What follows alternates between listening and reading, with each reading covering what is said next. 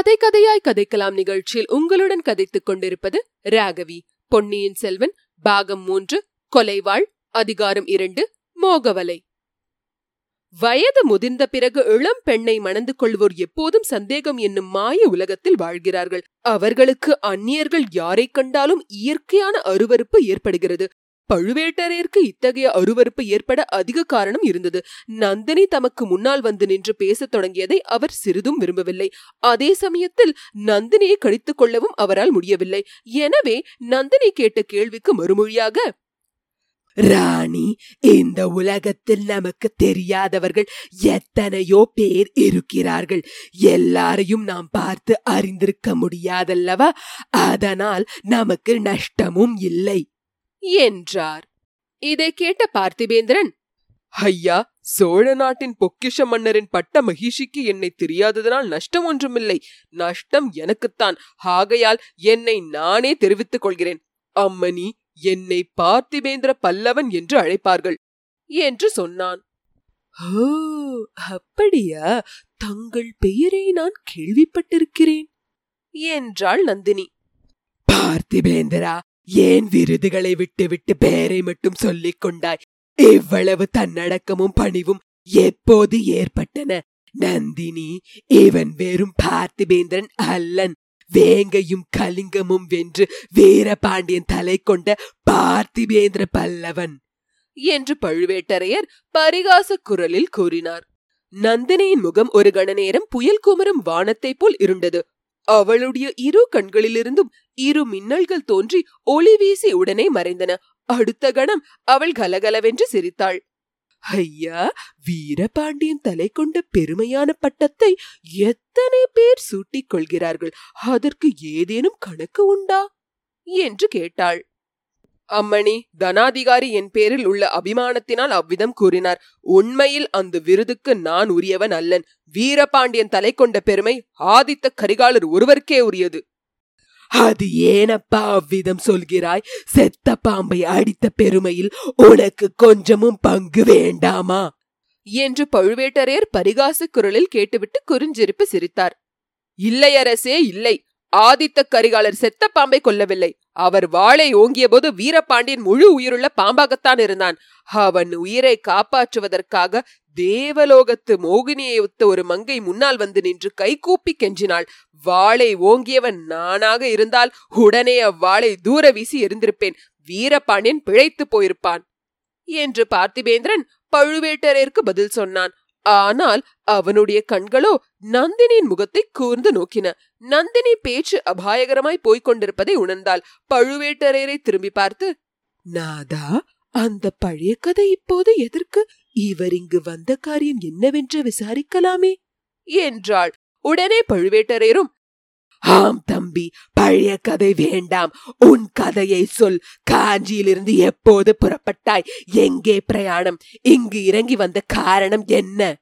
என்று கேட்டார். நந்தினியை பார்த்ததால் மதிமயங்கி போயிருந்த பார்த்திபேந்திரனும் தான் வந்த காரியத்தை நினைவு கூர்ந்தான். ஐயா என்னை மன்னிக்க வேண்டும். ஏதேதோ பேசிக் கொண்டிருந்து விட்டேன். மிக முக்கியமான செய்தியுடன் வந்திருக்கிறேன். சோழ நாட்டையே துயரக்கடலில் மூழ்க செய்யக்கூடிய பயங்கரமான செய்தி. ஈழத்திலிருந்து என்னுடன் இந்த கப்பலில் புறப்பட்டு வந்த இளவரசர் அருள்மொழிவர்மர் சுழல் காற்று அடித்த சமயம் கடலில் குதித்து விட்டார். அவருடைய கதி என்ன ஆயிற்று என்றே தெரியவில்லை. ஒருவேளை இங்கே வந்து ஒதுங்கினாரோ என்று பார்ப்பதற்கு வந்தேன். என்றான் பார்த்திவேந்திரன். அவன் கூறி முடிப்பதற்குள் ஆஹா என்ன சொன்னாய்? என்று பழுவேட்டரேர் அலறினார். சுழல்காற்றில் வேருடன் பறிக்கப்பட்ட நெடுமரத்தைப் போல் தரையில் வீழ்ந்தார். அவரை தாங்கி எடுப்பதற்காக பார்த்திபேந்திரன் பாய்ந்து சென்றான். நந்தினி குறுக்கே நின்று அவன் நீட்டிய கையை பற்றி அகற்றினாள். பழுவேட்டரையரின் அருகில் தான் உட்கார்ந்து அவருடைய தலையை தன் மடியின் மீது எடுத்து வைத்துக் கொண்டாள். தண்ணீர்! என்று கத்தினாள். கூடாரத்திலிருந்து சேடிப்பெண் தண்ணீர் எடுத்துக்கொண்டு வந்தாள். இன்னும் சில வீரர்களும் கலங்கரை விளக்க காவலரும் அவர் குடும்பத்தாரும் ஓடி வந்தார்கள். நந்தினி மிக்க கம்பீரத்துடன் அவர்களையெல்லாம் அப்பால் நிற்கும்படி ஏவினாள். பழுவேட்டரையரின் முகத்தில் தண்ணீர் தெளித்தாள். நாதா நாதா என்று கொஞ்சம் குரலில் அழைத்தாள். சில நிமிடங்களுக்கெல்லாம் கிழவரின் கண்கள் திறந்தன. உடனே நினைவும் வந்தது. சட்டென்று எழுந்து உட்கார்ந்தார். நந்தினி சற்று முன்னின் காதில் விழுந்தது உண்மையா? இந்த பல்லவன் என்ன சொன்னான்? பொன்னியின் செல்வனை கடல் கொண்டு விட்டதாக சொன்னான் அல்லவா அந்த வீரகுமாரன் சின்னஞ்சிறு குழந்தையா இருந்தபோது இந்த கைகளால் அவனை தூக்கி தோளில் வைத்துக் கொண்டு மகிழ்ந்தேன். இதே கைகளினால் தான் அவனை சிறைப்பிடித்துக் கொண்டு வரும்படியான கட்டளையில் முத்திரை வைத்தேன். ஐயோ சோழ நாடு என்னை பற்றி என்ன நினைக்கும்? என்று பழுவேட்டரையர் தலையில் அடித்துக் கொண்டார். வைரம் பாய்ந்த அந்த வீரக்கிழவர் அவ்விதம் மனம் கலங்கி புலம்பியதை அதுவரையில் நந்தினி பார்த்ததில்லை. யாருமே கண்டதில்லை. நாதா பதறாதீர்கள். இவர் இன்னும் செய்தி முழுதும் சொல்லவில்லையே. முழுதும் கேட்டுவிட்டு மேலே செய்ய வேண்டியதை பற்றி யோசிப்பது நலமல்லவா? என்றாள் நந்தினி. ஆமாம் நீ சொல்வது சரிதான். பார்த்திபேந்திரா சீக்கிரம் சொல். பொன்னியின் செல்வர் கடலில் மூழ்கி இறந்து விட்டார் என்று சொன்னாயல்லவா?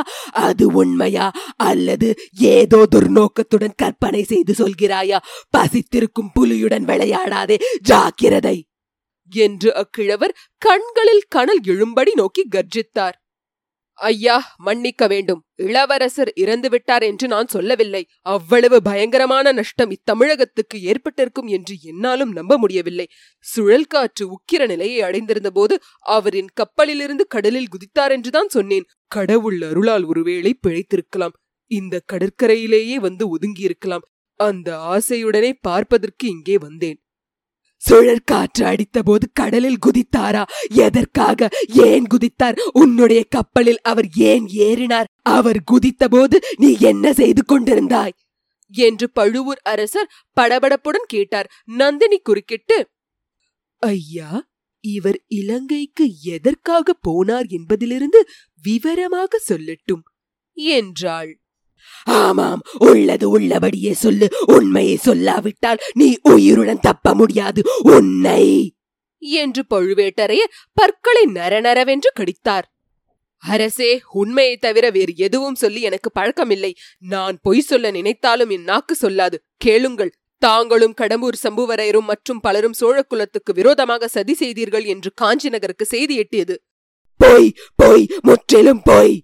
செய்தி பொய்யாகவே இருக்கட்டும். அதுவே நான் வேண்டுவது. காஞ்சிக்கு எட்டிய செய்தியே நான் கூறினேன். அதன் பேரில் திருக்கோவிலூர் மலையமானும் ஆதித்த கரிகாலரும் என்னை ஈழத்துக்கு அனுப்பினார்கள். அருள்மொழிவர்மரை கையோடு அழைத்து வரும்படி அனுப்பினார்கள்.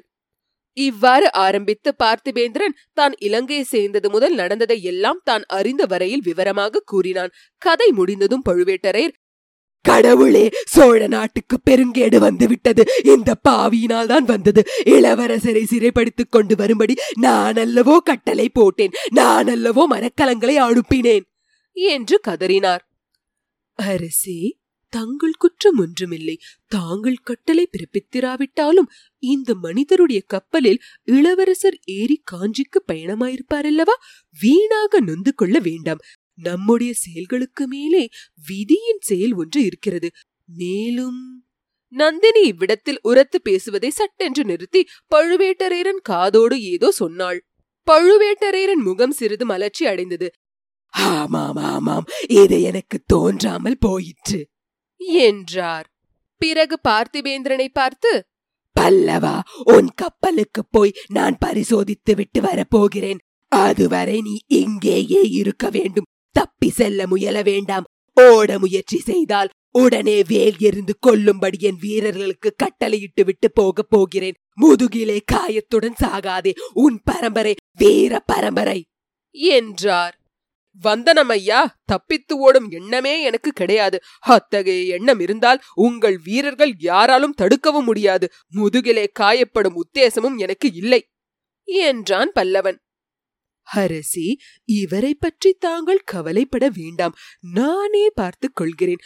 தப்பியோட பார்த்தால் இதோ இந்த கத்தி உடனே இவர் மார்பில் பாயும். நீங்கள் நிம்மதியாக போய் கப்பலை சேர்ந்துவிட்டு வாருங்கள். மாலுமிகளையும் விசாரியுங்கள். இவர் கூறியதெல்லாம் உண்மைதானா என்று. இவ்விதம் நந்தினி கூறிக்கொண்டே இடுப்பிலிருந்து ஒரு சிறிய கத்தியை எடுத்தாள். ராணி உனக்கு ஏன் இந்த பொறுப்பு? நீ கூடாரத்துக்குள் போயிரு அல்லது தியாக விடங்கரன் வீட்டில் போயிரு. இவனை நம் வீரர்களை கவனித்துக் கொள்வார்கள் அல்லது இவனையும் நான் என்னோடு கப்பலுக்கு அழைத்து போகிறேன். நான் வரவில்லை ஐயா. நான் தங்களுடன் வந்தால் தங்களுக்கு மறுபடியும் சந்தேகமாகத்தான் இருக்கும். மாலுமிகள் எனக்காக சாட்சி சொல்லிவிட்டதாய் நினைப்பீர்கள். நான் இவ்விடத்தை விட்டு நகரமாட்டேன். தாங்கள் கவலையின்றி போய் வாருங்கள். நாதா தாங்கள் கப்பலிலிருந்து திரும்பி வரும் வரையில் நானும் இங்கேயேதான் இருக்கப் போகிறேன். இங்கிருந்தபடி தங்களை பார்த்து கொண்டே இருப்பேன். என்றாள் நந்தினி. பிறகு பழுவேட்டரையரன் காதோடு இவன் இங்கே ஏதேனும் துப்பறிய வந்திருக்கிறானோ என்னமோ யார் கண்டது? மேலும் இளவரசரை பற்றிய செய்தி தாங்கள் திரும்பி வரும் வரையில் யாருக்கும் தெரியக்கூடாது. என்றாள். பழுவேட்டரையர் தலையை அசைத்துவிட்டு படகில் ஏறினார். படகு மரக்களத்தை நோக்கி சென்றது. படகு சிறிது தூரம் போகும் வரையில் நந்தினி படகையே பார்த்து கொண்டிருந்தாள். அதே சமயத்தில் பார்த்திபேந்திரன் கண் கொட்டாமல் தன் முகத்தையே பார்த்து கொண்டிருந்ததை அவள் உணர்ந்தாள். சட்டென்று அவன் பக்கம் திரும்பினாள். பார்த்திபேந்திரன் வெட்கி தலைகுனிவான் என்று எதிர்பார்த்தாள். ஆனால் தேன் மலரை பார்த்துவிட்ட வண்டு அப்பால் திரும்புமா? நந்தினி கூறிய சிறிய கத்தியை எடுத்து மறுபடி காட்டி ஜாக்கிரதை தப்பி பார்க்க வேண்டாம் என்றாள். தேவி கத்தியை காட்டி பயமுறுத்துவானேன் தப்பியாவது ஓடவாவது வலையில் அகப்பட்ட மீன் எவ்விதம் தப்பி ஓடும் தாங்கள் விரித்த வலையில் அகப்பட்டு. என்ன ஐயா சொல்கிறீர்? என்னை வழங்கிற்குல பெண் என்று சொல்கிறீரா? இது பழுவூர் அரசர் காதில் விழுந்தால்? அதை பற்றி நான் கவலைப்படவில்லை தேவி. ஆனால் மீன் பிடிக்கும் வலையையும் நான் குறிப்பிடவில்லை. தங்களுடைய வேல் விழிகள் விரிக்கும் மோக வலையை சொல்கிறேன். சீ என்ன தைரியம் உமக்கு? வலங்கிற்குல பெண் என்றாலும் பாதகமில்லை. ஆடவர்களுக்கு மோகவலை விரிக்கும் கணிகை என்றா என்னை சொல்கிறீர்? மன்னிக்க வேண்டும். அப்படிப்பட்ட அபவாதத்தை நான் சொல்லவில்லை. தாங்கள் வேண்டுமென்று வலை விரிக்க வேண்டுமா என்ன? சிலந்தி பூச்சி வலை நெய்வது ஈக்களை பிடிப்பதற்காகவா? அது தான் வசிப்பதற்காக வலை பின்னுகிறது. ஈக்கள் தாமாகவே வலையில் விழுகின்றன. என்னை சிலந்தி பூச்சி என்றா சொல்கிறீர்? அவ்வளவு பயங்கரமாக இருக்கிறேனா நான் தவறு தவறு. நான் தீபத்தை சொல்லியிருக்க வேண்டும். தீபம் எரிவது விட்டில் பூச்சிகளுக்காக அல்ல. தீபம் எரிந்து தன்னை சுற்றிலும் ஒளி வீசி ஜோதிமயமாக செய்கிறது. அசட்டு விட்டில் பூச்சிகள் அதை கனி என்று நினைத்துக் கொண்டு சென்று விழுந்து மாகின்றன ஒரு சிறிய காற்று குப் என்று அடித்தால் தீபம் அணைந்து விடுகிறது. வாயினால் ஊதி கூட அணைத்து விடலாம். தீபத்தின் சக்தி அவ்வளவுதான். தீபம் அணைந்துவிடும். ஆனால் பூரணச்சந்திரனை யார் அணைக்க முடியும்? பூரணச்சந்திரன் சமுதிர ராஜனுக்காக உதயமாகவில்லை. இயற்கை நியதியின்படி சந்திரன் உதயமாகிறது. அதன் குளிர்ந்த நிலா ஒளியை வானமும் பூமியும் மகிழும்படி பரப்புகிறது. ஆனால் பேதை கடலை பாருங்கள். பூரண சந்திரனைக் கண்டு கடல் எதற்காக அப்படி கொந்தளிக்க வேண்டும்? எட்டாத பழத்துக்கு ஏன் கொட்டாவி விட்டு தவிக்க வேண்டும்? பல்லவ குல மன்னர்களின் கவிதா ரசனையை பற்றியும் கற்பனை திறனை பற்றியும் ரொம்பவும் கேள்விப்பட்டிருக்கிறேன். அவையெல்லாம் உண்மை என்பதாக இப்போது நான் உணர்கிறேன். புராணங்களிலும் காவியங்களிலும் நான் படித்ததையும் கேட்டதையும் நேற்று வரை நம்பவில்லை. இன்றைக்குத்தான் எனக்கு நம்பிக்கை பிறக்கிறது. எதை பற்றி சொல்கிறீர்கள்? பெண் உருவம் கொண்டவர்கள் சிலர் வானத்தையும் பூமியையும் தங்கள் காலடியில் போட்டுக்கொள்ளும் சக்தி பெற்றவர்கள் என்று கேட்டிருக்கிறேன். பார் கடலை கடைந்து அமுதம் எடுத்த அசுரர்கள் அமுதபானம் செய்ய வேண்டிய சமயத்தில் மோகினியினால் ஏமாந்து போனார்கள். சுந்தோப சுந்தரர்கள் ஒரு பெண் நிமித்தமாக அடித்துக் கொண்டு செத்தார்கள். மேனகையினால் விஸ்வாமித்திர தவம் கெட்டது. கோவலன் மாதவியின் மோக வலையில் விழுந்து கிடந்தான். தசரதர் கைகேயிக்காக ராமனை காட்டுக்கு அனுப்பினார். எகிப்து நாட்டு ராணியின் காரணமாக மகத்தான ரோம சாம்ராஜ்யம் அழியத் தொடங்கியது. போதுமையா போதும். இந்த உதாரணங்களை எல்லாம் எதற்காக சொல்கிறீர்கள்? தெரியவில்லையா தேவி? யாருக்கு உதாரணமாக சொல்கிறேன் என்று உண்மையாக தெரியவில்லையா?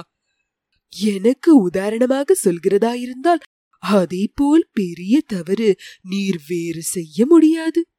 தவறு ஒன்றுமில்லை. அவர்களுடைய சக்தியை காட்டிலும் தங்கள் சக்தி குறைந்தது அன்று. உம்முடைய வாய்மொழியே உமக்கு விரோதமாயிருக்கிறது. எப்படி தேவி? பழுவூர் அரசரை நான் வேண்டுமென்றுதான் கப்பலுக்கு அனுப்பினேன். உம்மிடம் ஒரு விஷயத்தை பற்றி கேட்பதற்காக. தங்கள் நோக்கத்தை புரிந்து கொண்டுதான் நானும் அவருடன் போகாமல் இங்கேயே தங்கினேன். வீரபாண்டியனை ஒரு பெண் காப்பாற்ற முயன்றாள் என்றும் ஆதித்த கரிகாலன் அதை பொருட்படுத்தவில்லை என்றும் நீர் சொன்னீரல்லவா? ஆம் சொன்னேன். காப்பாற்ற முயன்ற பேதை பெண் யார் என்று தெரியுமா? இப்போது பழுவூர் அரண்மனையில் ஜோதியாக விளங்கும் இளையராணி நந்தினி தேவிதான். நீர் சற்று முன் வர்ணித்தபடி எனக்கு அவ்வளவு சக்தி இருந்திருந்தால் நான் காப்பாற்ற விரும்பிய மனிதரின் உயிரை காப்பாற்றி இருக்க மாட்டேனா? அது ஏன் என்னால் முடியாமல் போயிற்று? இரத்த வெறி கொண்டிருந்த ஆதித்த கரிகாலன் அச்சமயம் தங்கள் விருப்பத்தை நிறைவேற்றி வைத்திருக்கவில்லைதான். ஆனால் அதற்கு பிறகு மூன்று வருஷமாக அவர் எத்தகைய சித்திரவதையை அனுபவித்து வருகிறார் என்பதை நான் அறிவேன். உமக்கு எப்படி தெரியும் ஐயா உம்மிடம் சொன்னாரா? மூன்று வருஷமாய் மனத்திலே வைத்துக்கொண்டு கஷ்டப்பட்டு கொண்டிருந்தார். அவருடைய உள்ளத்தை ஏதோ ஒரு துன்பம் அரித்துக் கொண்டிருக்கிறது என்பதை மட்டும் அறிந்திருந்தேன். பத்து நாளைக்கு முன்பு நான் ஈழத்துக்கு புறப்படுவதற்கு முதல் நாள்தான் மனத்தை திறந்து என்னிடம் சொன்னார். அது முதல் அது முதல் என்ன? பழுவூர் இளையராணியை பார்க்க வேண்டும் என்ற ஆசை என் மனத்திலும் குடிக்கொண்டு விட்டது. ஆதித்த கரிகாலரின் நிலையில் நீர் இருந்திருந்தால் நான் கேட்டுக்கொண்டதற்காக வீரபாண்டியரை உயிரோடு விட்டிருப்பீர் என்று சொன்னது நினைவிருக்கிறதா? நன்றாக நினைவிருக்கிறது. அது உண்மைதானா? சத்தியம் தேவி தாங்கள் சோதித்து பார்க்கலாம். ஐயா என் மனத்தில் ஒரு சந்தேகம் இருக்கிறது. அதை சொல்லட்டுமா? தாங்கள் தங்க குரலில் எதை சொன்னாலும் என் செவிகள் இன்பமடையும். உள்ளம் பூரிக்கும். நீர் என்னை சோதிப்பதற்காகவே இப்படி பேசுகிறீர் என்று சந்தேகிக்கிறேன். நான் விரிக்கும் மோகவலியை பற்றி பேசி நீர் எனக்கு வலை விரிக்க பார்க்கிறீர். என்னுடைய அந்தரங்கத்தை அறிந்து கொள்ள முயல்கிறீர். பார்த்திபேந்திரன் திடுக்கிட்டு போனான். ஆரம்பத்தில் அவன் பேச ஆரம்பித்த போது அந்த எண்ணத்தோடு தான் ஆரம்பித்தான். பிறகு அதை மறந்துவிட்டான் கபடமாக ஆரம்பித்த பேச்சு அவனை மோகக் கடலில் உண்மையாகவே தள்ளிவிட்டது. முதலில் அப்படி எண்ணியது குறித்து அவன் வெட்கப்பட்டான். அதை வெளியில் காட்டிக் கொள்ளவில்லை. தேவி அவ்விதம் தங்களை சோதித்து ஒற்றன் வேலை செய்ய நான் பிரயத்தனப்படும் பட்சத்தில் என் தலையில் இடி விழட்டும் என்றான். ஐயோ அப்படி சொல்லாதீர். என்று நந்தினி அலறினாள். ஏன் தேவி ஏன்? உங்கள் பெரிய இளவரசரிடமிருந்து வந்தானே இன்னொருவன். அவன் பேர் என்ன? வந்தியத்தேவனா. ஆம் அவன்தான். என்னிடம் மிக தந்திரமாக ஒற்று அறிந்து போக முயன்றான். தாங்கள் சொல்வதை பார்த்தால் அவன் தலையில் இடி விழுந்தே விட்டது போலிருக்கிறதே. துர்தஷ்டவசமாக அவன் தலையில் இடி விழவில்லையே. அவன் நின்ற கப்பலில் அல்லவா விழுந்தது. அதனால் அவனுக்கு வந்த ஆபத்து சின்ன இளவரசரையும் அல்லவா பீடித்து விட்டது. பாவம் பழையாறை இளைய பிராட்டியை நினைத்தால் எனக்கு பரிதாபமாயிருக்கிறது அவள் இந்த உலகில் மிகவும் பிரியம் வைத்திருந்த இருவர் ஏக காலத்தில் மாண்டு போனார்கள். என்ன துர்தஷ்டம்? தேவி இரண்டு பேர் யார்? நீர் சொன்ன இரண்டு பேரும் தான் இளைய பிராட்டிக்கு தம்பியின் மீது தனி வாஞ்சை உண்டல்லவா? அது உலகம் அறிந்தது. அவருடைய பிரியத்துக்கு பாத்திரமான இன்னொருவர்? ஏன் உங்கள் பெரிய இளவரசர் அனுப்பிய தூதன்தான்? வந்தியத்தேவனையா சொல்கிறீர்கள்? அவனைத்தான். சி சோழ சாம்ராஜ்யத்தை ஆட்டுவிக்கும் சக்தி வாய்ந்த பழையாறை இளைய பிராட்டி அர்ப்பணம் தற்பெருமைக்காரனும் அதிக பிரசங்கியுமான அந்த வாலிபன் மீது? ஆம் அந்த வாலிபன் மீது மோகம் கொண்டாள். அதனாலேதான் அவனை பழுவேட்டரையரின் தண்டனையிலிருந்து தப்புவிப்பதற்காக ஓலை கொடுத்து இலங்கைக்கு அனுப்பினாள். பாவம் இந்த கிழவர் இளவரசரின் துர்கதிக்கு தாமே காரணம் என்று துடியாய் துடிக்கிறார். உண்மையில் அதற்கு இளைய பிராட்டிதான் காரணம். அவள் மட்டும் ஓலை கொடுத்து அனுப்பாதிருந்தால் உண்மை உண்மை இந்த விபரீதம் எல்லாம் ஏற்பட்டிராது. என் கணவர் கப்பலிலிருந்து திரும்பி வந்ததும் இந்த உண்மையை அவருக்கு நீர் எடுத்து சொல்ல வேண்டும். சொன்னால் என்னுடைய நன்றிக்கு பாத்திரமாவீர். அம்மணி தங்களுடைய நன்றிக்கு பாத்திரமாக இது ஒன்றுதானா வழி? வேறு எனக்கு தாங்கள் இடக்கூடிய பணிகள் இல்லையா? ஐயா ஒரு பேதை பெண்ணின் நன்றிக்கு பாத்திரமாக எத்தனையோ நூறு வழிகள் உண்டு. அவற்றில் இன்னும் இரண்டொன்றை சொல்லுங்கள். ஆதித்த கரிகாலருக்கு அப்படிப்பட்ட சந்தர்ப்பம் ஒன்று கிடைத்தது.